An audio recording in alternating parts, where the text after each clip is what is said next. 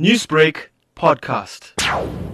As part of the election timetable, for every election, the Electoral Commission will publish the voters' roll for anyone to give South Africans an opportunity to object, if there's any, in terms of the contents thereof.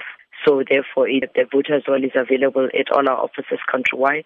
So if anyone wants to uh, object or if anyone wants to inspect the voters' roll, they're free to do that. So what should the objection details provide? If there's any particular objection, they'll say which part of the objection they're raising in terms of the voters' roll, and then from then they'll submit it to our uh, offices, which will then be uh, dealt with internally.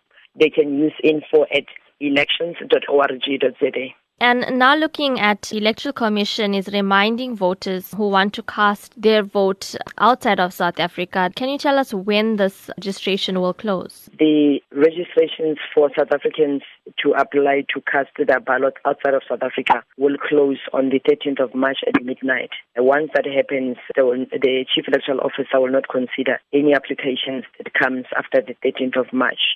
And it's a very important process that the matter deals with on the on our website already. We've got called a VEC10 form. A VEC10 form is where any registered voter is able to apply to to go and vote in any of our missions abroad. Remember, in South Africa, we've got about 121 missions. This will be missions, embassies, consulates that are outside of the of our country to ensure that they are able to be provided with an opportunity to cast their ballot.